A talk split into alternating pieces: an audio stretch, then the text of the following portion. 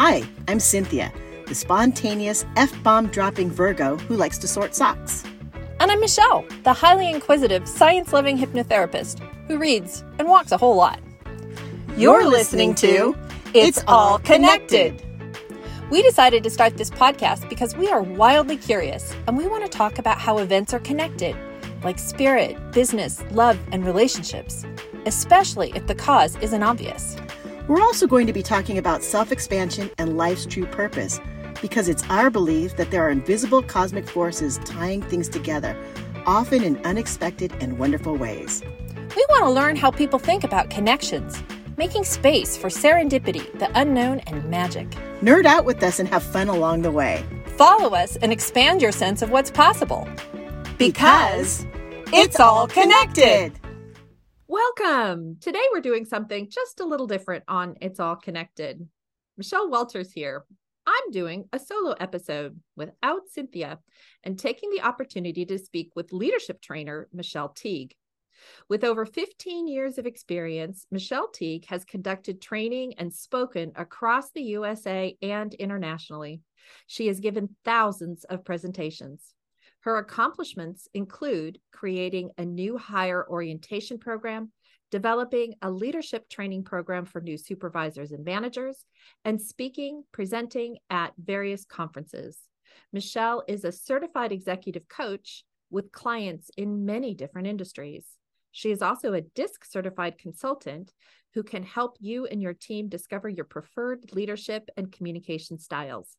This can lead to reduced conflict and increased productivity.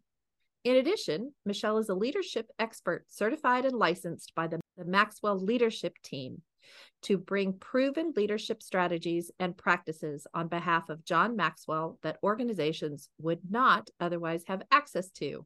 Welcome, Michelle. Thank you so much. Thanks for inviting me on, Michelle.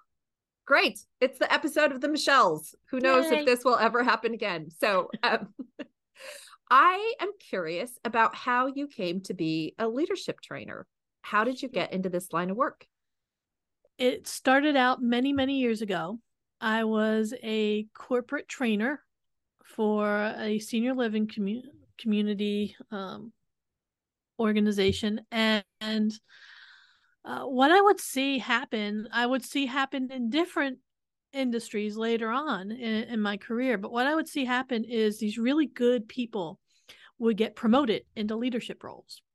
And there'd be lots of emails going out congratulating them and lots of phone calls to introduce them to their new team and, and lots of excitement and lots of congratulations. And then about six months later, there would not be the same type of energy. You'd hear these whispers of did we make the wrong choice? Should we have gone with somebody else? Were they really ready for this?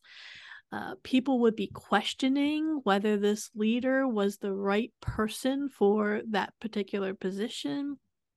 And it wasn't because they didn't want to succeed. It wasn't because that new leader went into the job thinking, oh, I'm going to go in there and screw up royally usually it was because they didn't receive the training that they needed to be successful as a leader. They would receive training on how to complete the new spreadsheet that they were responsible for, or they would receive training on how to new the, use the new computer programs that they now had access to. But nobody ever bothered to train them on how to be a leader. And that that's a very different skill set. Um, so I would see this happen over and over and over again. And I kept wondering, why aren't you paying attention? Why are these organizations out there who are spending a lot of time and money? I mean, they spend a lot of time and money to hire people into these positions just to let them fail. And I asked a couple of the organizations, why don't you have training programs in place for these new leaders. And they said it wasn't worth the money to allocate for that because it would be so much easier for them to just go out and hire somebody new as opposed to spend the money to train somebody who was already in there. And I thought, how sad. Uh, yeah, that's not that's not no that doesn't speak well actually. No. Yeah. No, it doesn't speak well at all. Um, that an organization would rather put the money into the recruiting than they would into the actual person themselves. And so that's what I decided to focus on. I, I decided that while I may only be one person, and, actually with my husband or two people, but we it may only be two people, but we can make a difference in the lives of the people Absolutely. that we train. Absolutely. And so that's what I do. Um, I I started off focusing on small to medium sized companies who couldn't afford to have full time trainers, and it's just steadily grown from there. Excellent, excellent. How long have you been doing this, Michelle? Oh my. Uh started doing it's been uh, about 4 years now, 4 or 5 years now uh, since I, I started doing this and there's been a lot of growth um and there's a, a huge need for this out there. That's good to know. Yeah. What do you like best about being a leadership trainer?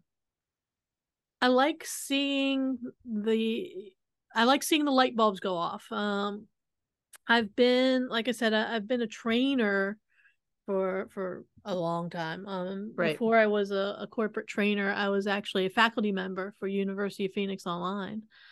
Okay. And uh, one of the things that I, I liked about training, I liked about teaching was watching the light bulbs go off when somebody yes. would get it.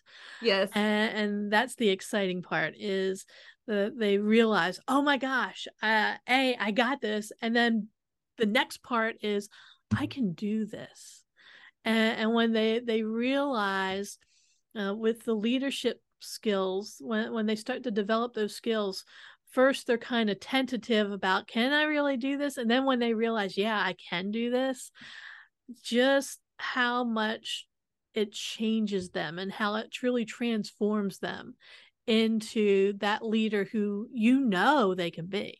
You see the potential there. They just need a little bit of help developing it. Right, right. So I know you're out there talking to lots of different companies, small mm-hmm. ones, big ones, ones nearby, ones yeah. far away.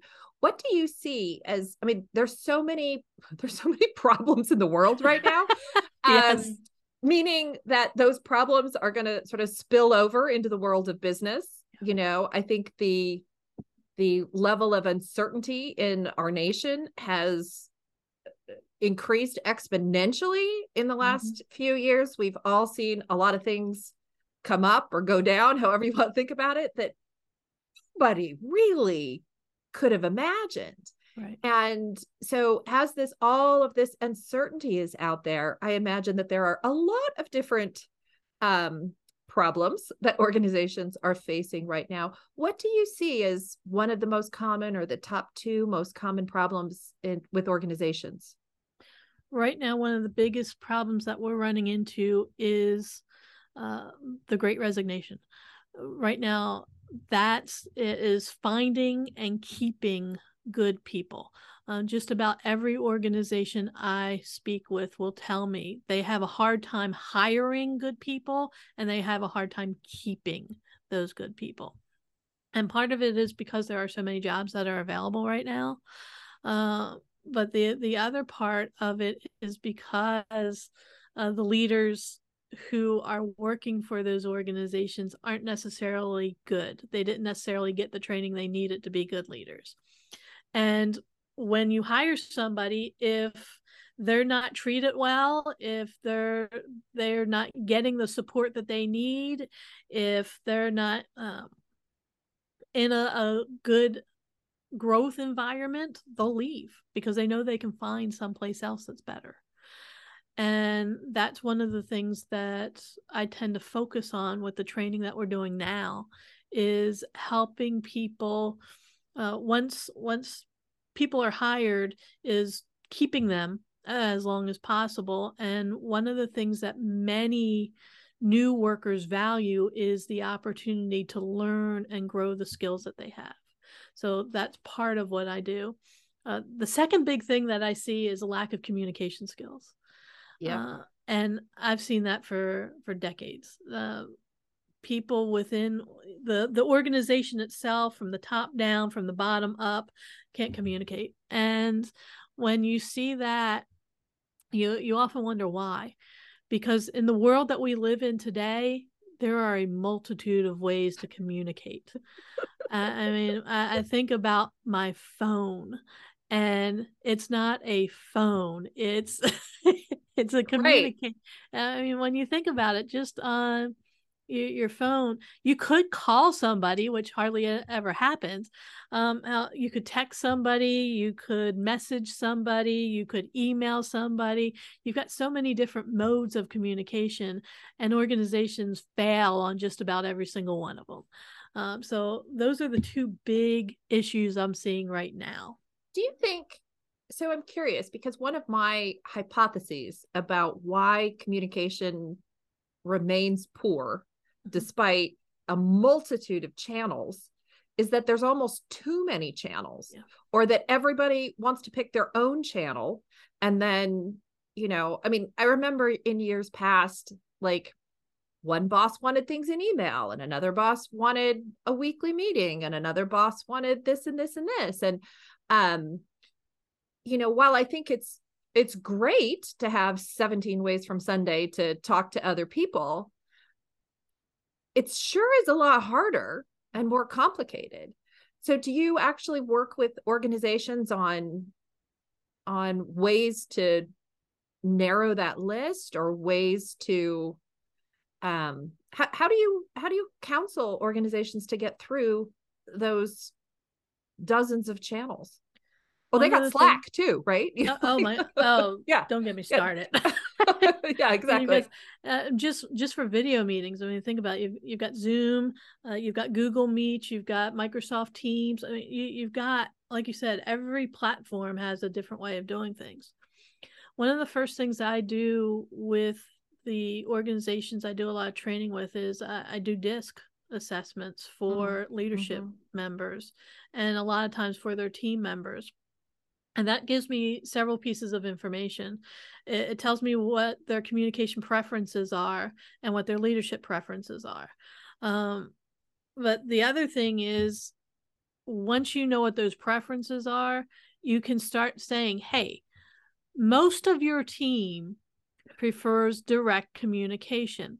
Why don't we focus on methods of communication that involved direct communication? And, and it makes it a whole lot easier when you can do that. Uh, yeah. When you can take a look at the different types of communication preferences and say, you know what, these two modes of communication will work best for 99% of your team. Why don't we focus on only these two modes of communication?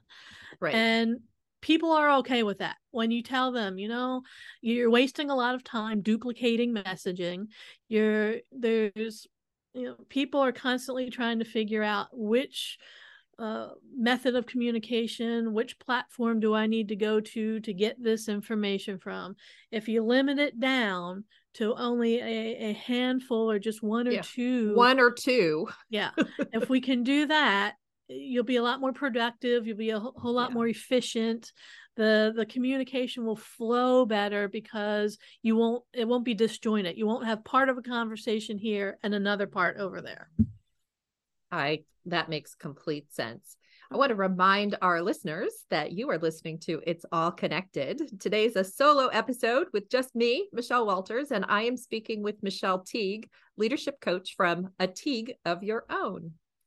So, as many of our listeners know, up until a couple of years ago, I worked in large and small digital agencies, mostly on really big accounts like Schwab and Clorox and Google and stuff like that. My life is 100% different now, um, doing hypnotherapy and coaching.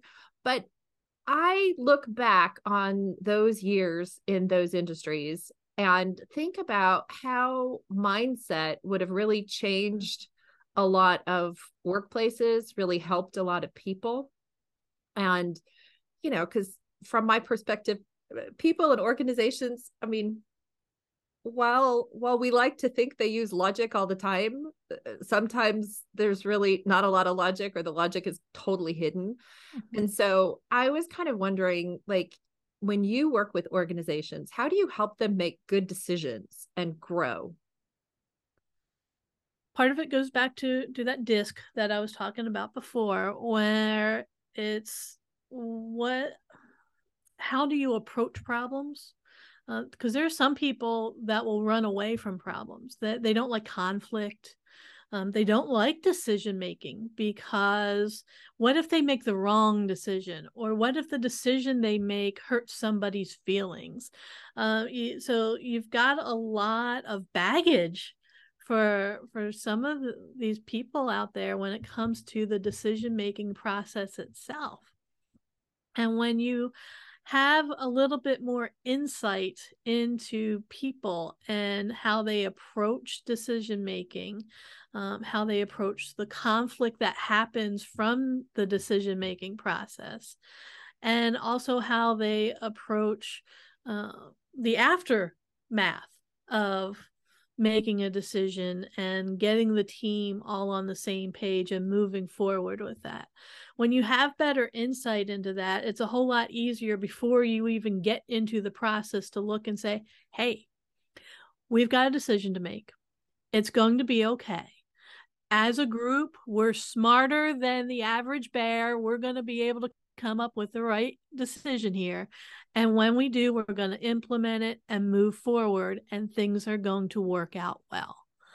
Um, when you can use that mindset, and, and, I know you focus a lot on the mindset itself, when you can use the that mindset of this is going to be a positive outcome for us, and you go into it thinking that, as opposed to going into it and either not being sure of what your outcome's going to really look like, or even worse, having a negative mindset about this entire process and, and thinking, well, this is just going to be a complete failure. Why are we, we even bothering to do this? Uh, yeah. Uh, the, the mindset that people have going into the decision making process is going to be just as important, if not more important, than the actual process itself. That's really interesting that you say that. So, I also worked for a decision analysis company way back at the beginning of my career. And we were looking at big, huge decisions for companies, you know, like we're a power company. Should we be spending our money on generation or transmission or distribution? I mean, these were big, big mm-hmm. decisions. One of them was actually um, Pennsylvania Power and Light, since I know you're in Pennsylvania. Um, but it was interesting really as i met these very senior stakeholders who were involved in these decision processes and watched how they approached uh, what we brought which was a very structured process mm-hmm. um, realizing sort of how important it was to frame things correctly and to realize that you're choosing between a set of alternatives um, and you're you're doing the best you can with mm-hmm. the people and the data and the resources and everything that you got yeah and um so i i hear you there i think it's really important and i think it's really important to encourage people to be uh, conscious mm-hmm. of of making decisions that are are good for the organization and and sort of take take um, a balanced approach of head and heart um, into into the decision making ring, if you will. So. I, I agree, Michelle. And part of it is you will always have this group of people who they try to analyze it to death and they they just they think if they just get one more piece of information if they can just have one more you know excel spreadsheet or one more chart or one more uh, policy just one more thing that can help feed into that information that will be the piece of information that just helps them make the perfect decision. And the world doesn't work that way. Uh, at best you've you've got you know bits and pieces of information that may or may not be uh, as factual as you want them to be. And you just have to rely on what you have. And you have to rely on the team that you have around you. Uh, because the the reality is things are going to change no matter what the decision is that you make. Uh, right.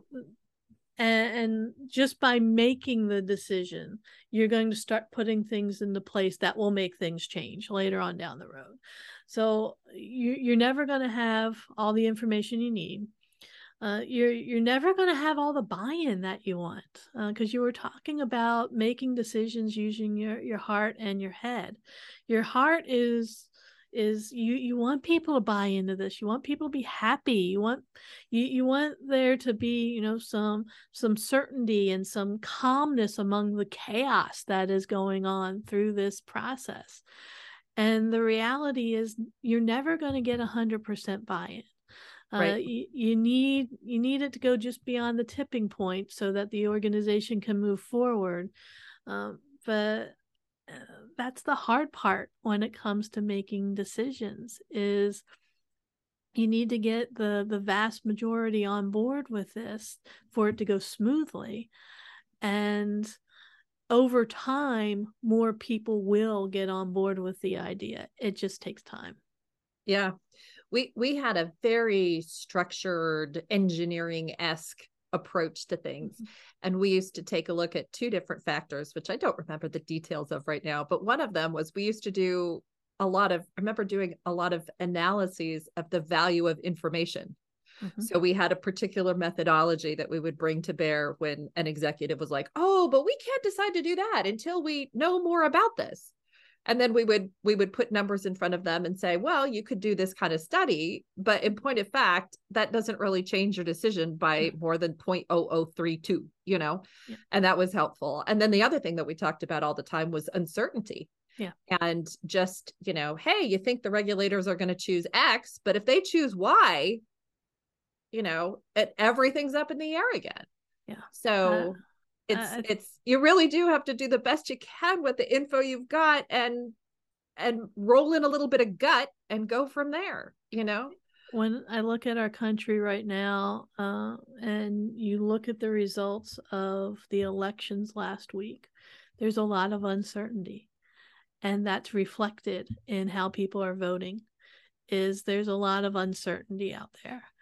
And when it comes to leadership part of your responsibility as leadership is bringing a certain level of certainty to your organization and bringing a certain level of certainty to the people that you are leading. And because they want to be comfortable with you being their leader and they're going to be comfortable if you give them that level of certainty. Yeah i think that is true. I think i think our everyone our nation on a political side, our mm-hmm. business leaders, our community leaders. Hmm. Like the more the more you can help me with that certainty and consistency, the better off I'm going to be. I I have been seeing many clients for anxiety this year. Yes. And sometimes that anxiety comes from a very personal issue, but there are people out there suffering from anxiety over the news, you know, yes. anxiety over climate, anxiety over all kinds of stuff just because that level of uncertainty has gotten so high. Yes. Yes, it has. So, the name of our show is It's All Connected. And I want to sh- be sure that we talk about connections before we finish. Mm-hmm. So, there are always connections. This is how I see it. I did Strength Finder, and one of my strengths is connectedness. Okay. Um, people, you know, people who know people or you did something 20 years ago and now you need to do it here in your new job or there's some synchronicity that happens like things just kind of work out really great and you don't even really know why. Mm-hmm. so i'm wondering if you can describe an unexpected connection that worked out really well. So years and years and years ago um, i was looking for a job um, and happened to see uh, back before you used the internet to find jobs happened to see a job on in a newspaper ad.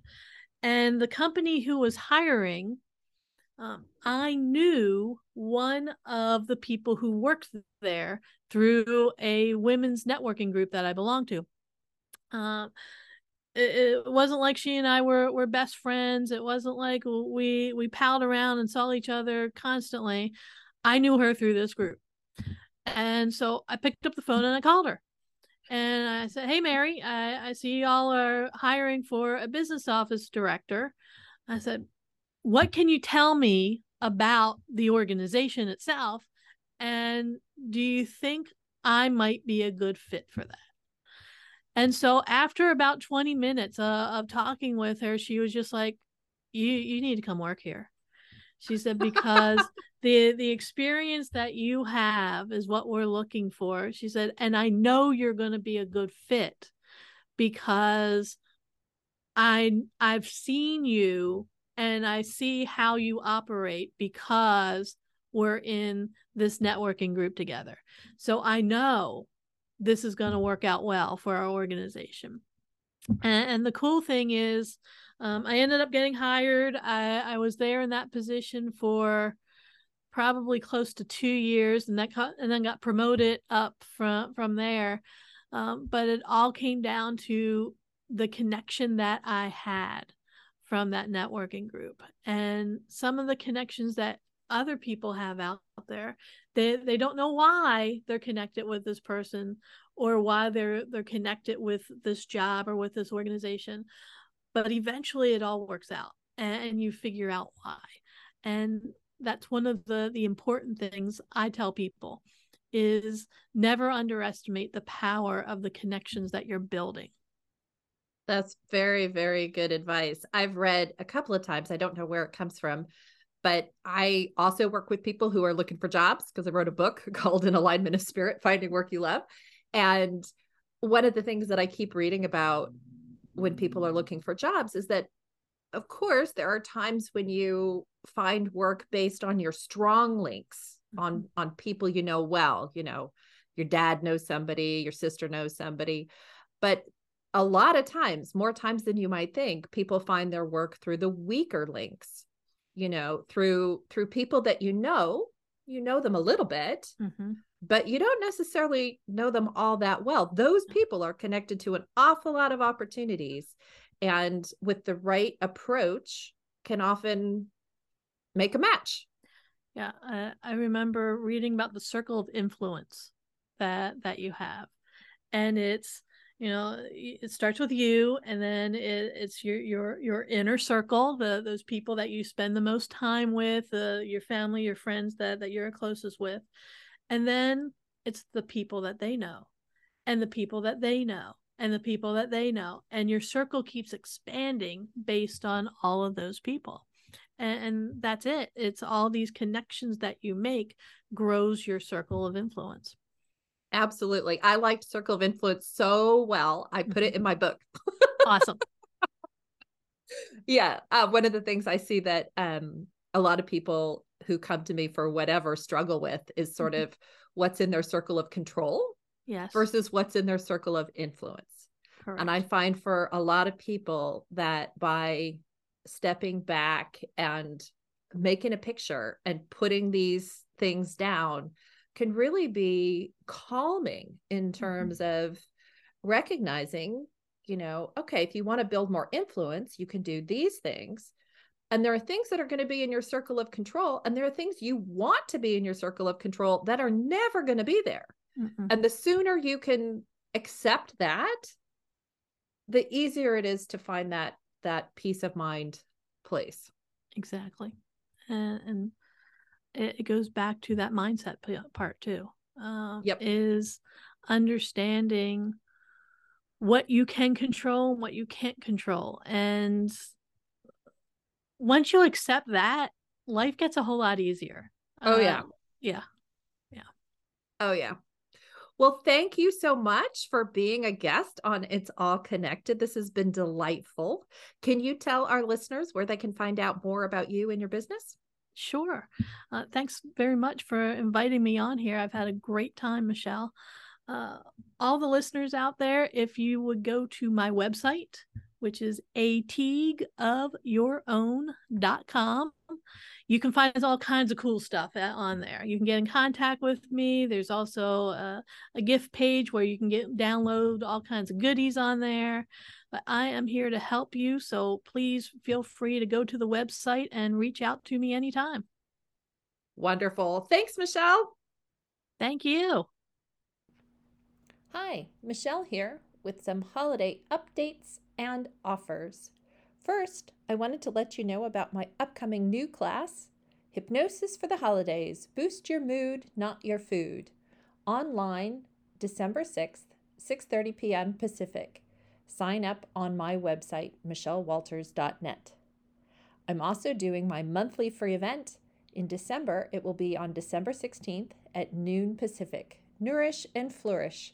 Come and spend an hour at lunchtime relaxing and focusing for the weekend. Sign ups at michellewalters.net on the classes page.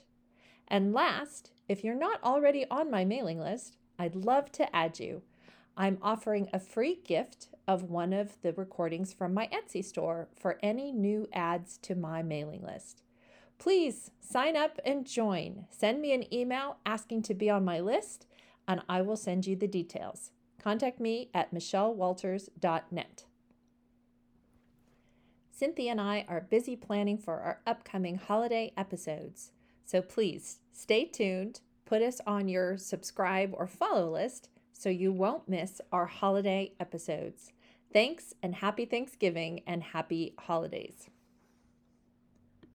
You've been listening to It's all connected.